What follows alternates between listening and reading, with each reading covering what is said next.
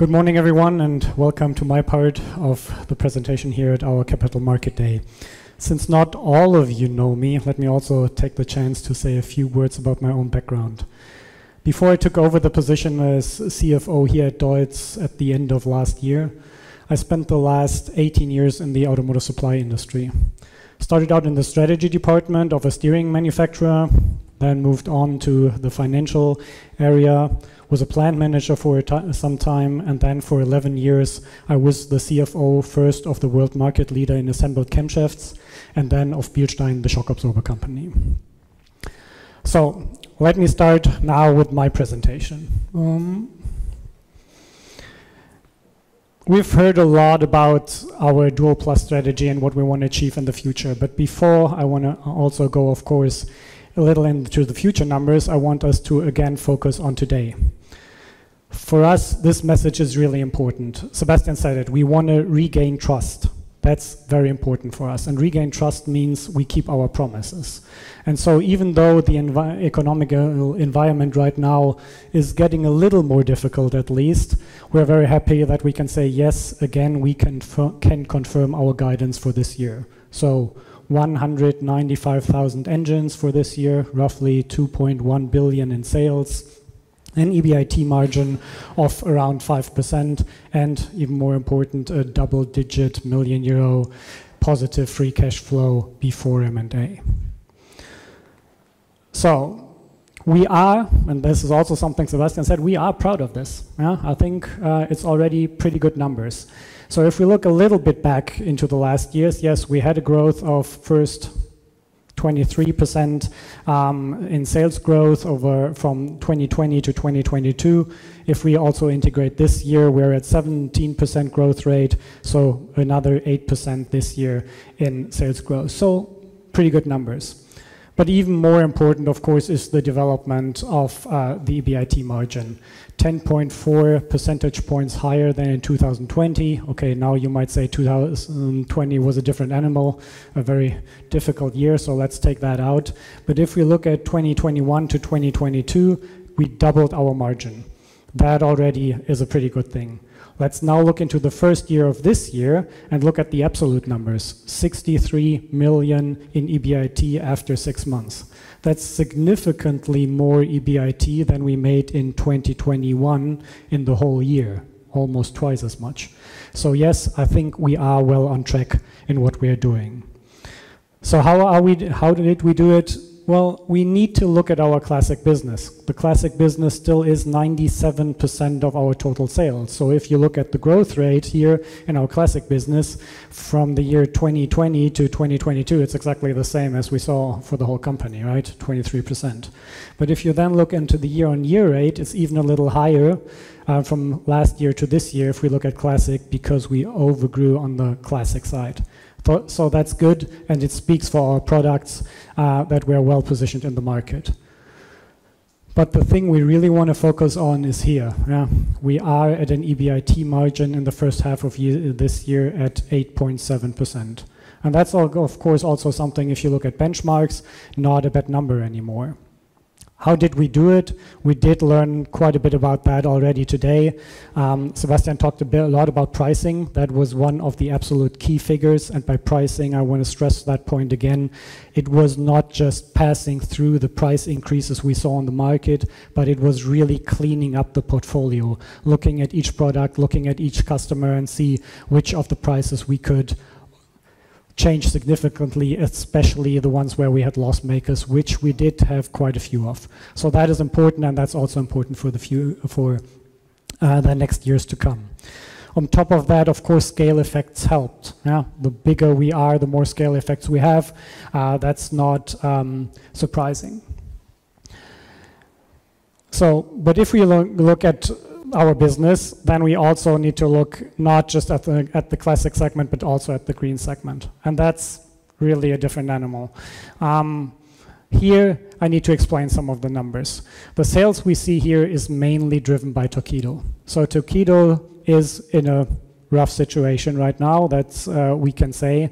Their products are really not state of the art anymore, especially some of the high runners. So what we see is not a sales growth, but a sales decline. Luckily, this is just for this year because the new products are already in the pipeline and they're coming by the end of the year. So we're expecting a small dip in this year. The market already knows the new products are coming, so that's not a thing that stresses us for the long term, but for this year, it's in the numbers.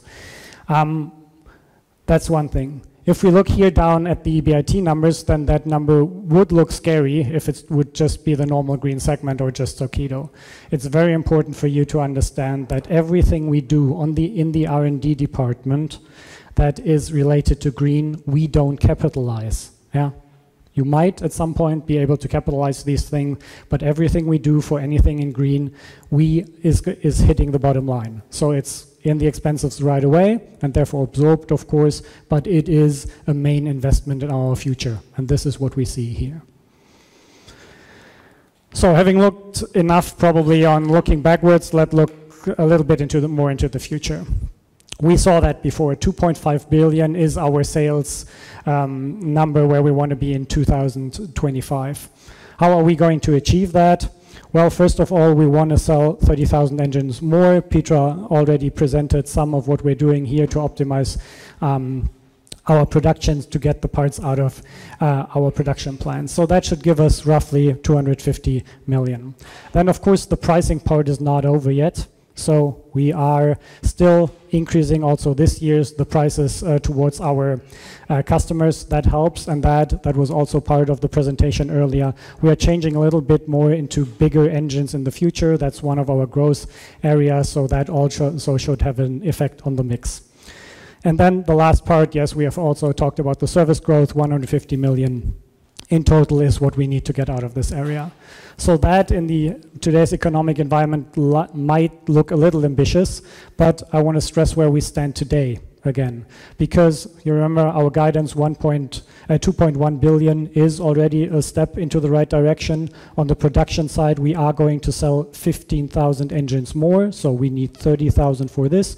Already this year we are going to sell 15,000 so half of that is already done. And then on the service business yes we are going to grow 40 million this year compared to last year so a significant step.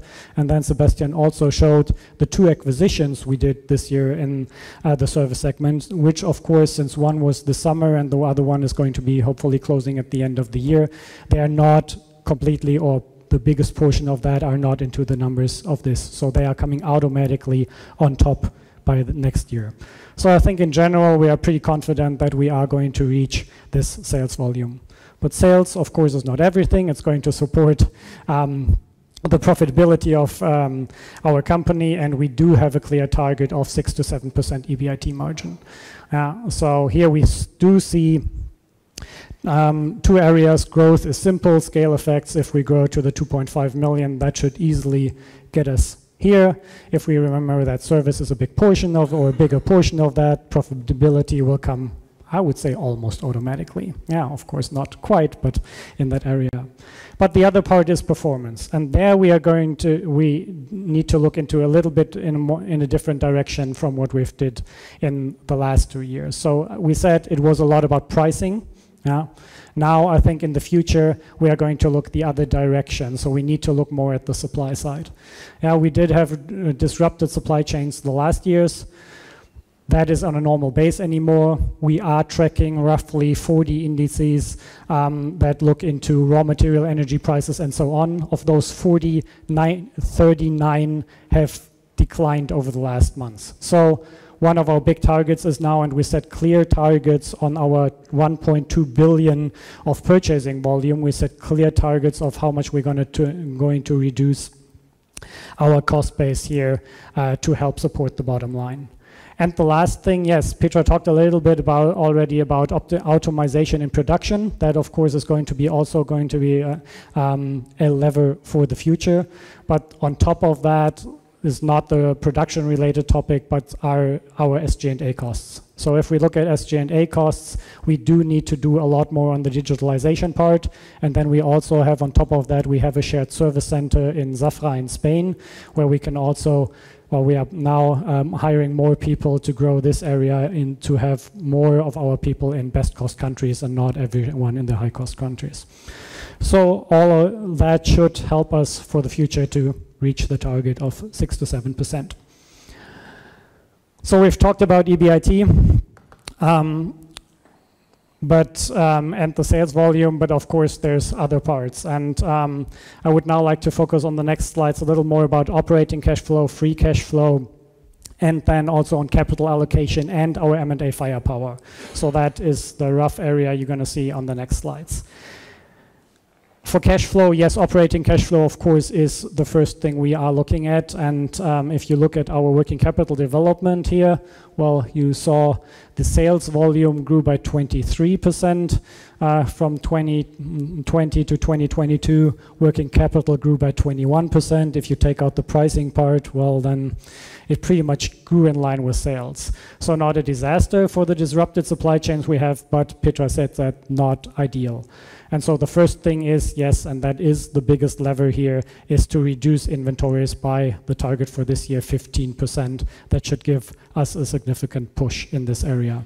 And it is, to be quite uh, frank, the biggest levers of the three normal levers you have here. And the other two, of course, we also need to do, since the supply chains are now much more back to normal. Yeah, there was a lot of discussions in the last year. I think it's also the time to not just talk to about pricing, but also to talk to payment terms. That really wasn't part of it the last year. So there is some some room to optimize. Same is true, but we're already using it on the factoring side, um, as well as on the supply chain financing side, where we have set up a system which we can now use even more. So where do we want to get to if we look at free cash flow? 4 to 5% margin. That's the rough number. How do we get there? Well, we said, um, first of all, um, we want to pay a dividend. Yeah? So a dividend of 30% uh, of EPS is our normal goal. So that's clear. We've pretty much been in line with that. Um, and that's, of course, a goal for the future. But we also want to have enough power for the future for our M&A projects. So 4 to 5% is a realistic number. If we look into this year, we are already well on track. We are saying two, di two digit middle um, um, um, medium two digital um, free cash flow positive for this year. So a little more should be uh, possible if we look into what we are setting ourselves as a 6 to 7% margin on 2.5 uh, billion in sales, which would get us quite above 100 million in free cash flow. So, but there's another part of it. That's the normal networking capital optimization, but we also need to think about where do we allocate our capital. And this is something, to be quite frank, we've spent a lot of time discussing in the last month. Yeah, we've, you've heard so much about our strategy. So now the question is, where do we put the money? Yeah? And so we look into the three different areas. First of all, cause R&D. R&D right now, we heard the number earlier, we are investing 100 million in R&D for green until 2025. So that's roughly a third of our R&D total budget of 100 million per year. So that, well, sound a lot, might sound a lot or might sound not enough. Uh, that's, I think depends on the perspective. But I want to explain that a little more because there are two things I think you really need to remember. First of all, yes, we are making our money with our classic business and we want to be the consolidator in the market. So if we want to be the consolidator, we have to have the most efficient, best on the price side as well as on the mission, emission side, best engines that are around. So we need to invest into these. So that's one big portion. But the other portion was also part of uh, Marcus' presentation. We need a good base engine today to use for future applications that might be green. So we saw that on the 7.8 liter on the hydrogen engine.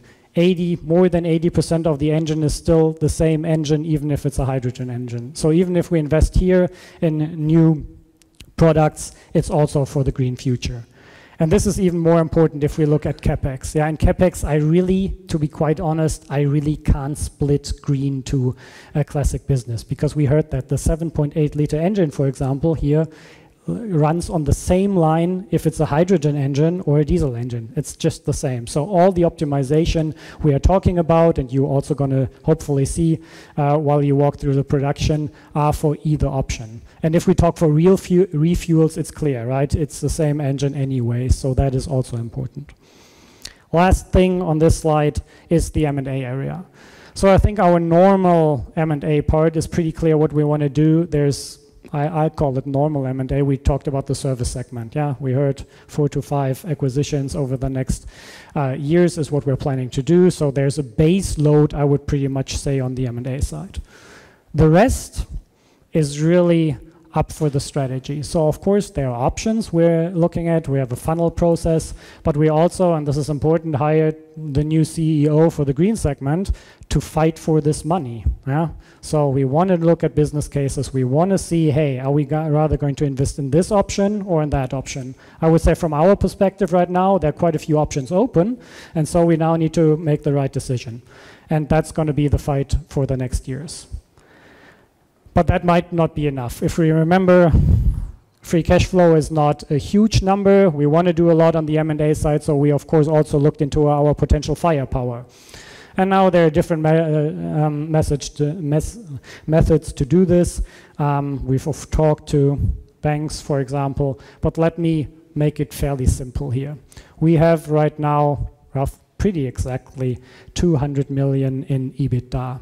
So if we look into a multiple of net debt to EBITDA of 3, which is not extremely high, of course, then that would get us to 600 million of potential debt. Looking at existing debt of 181 million, we have roughly 400 million in firepower, which is very easily accessible. We all know, of course, it depends a lot on the target. If we would want to finance something bigger, then we would also need to look at the cash situation of that company. But I think here it's pretty clear that we are well set up to, for doing more than just what we do today.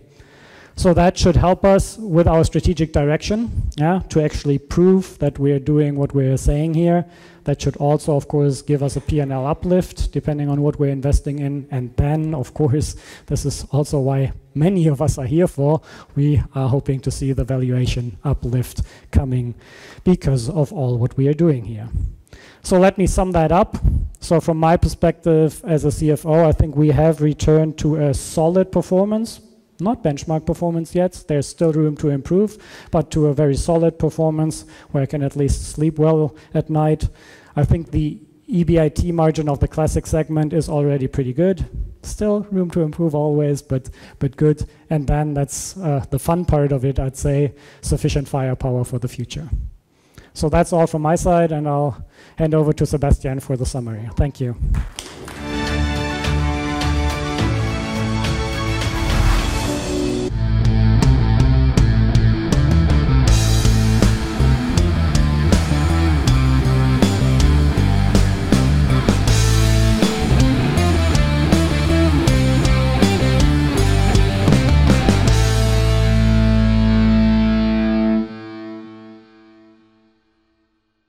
Disclaimer.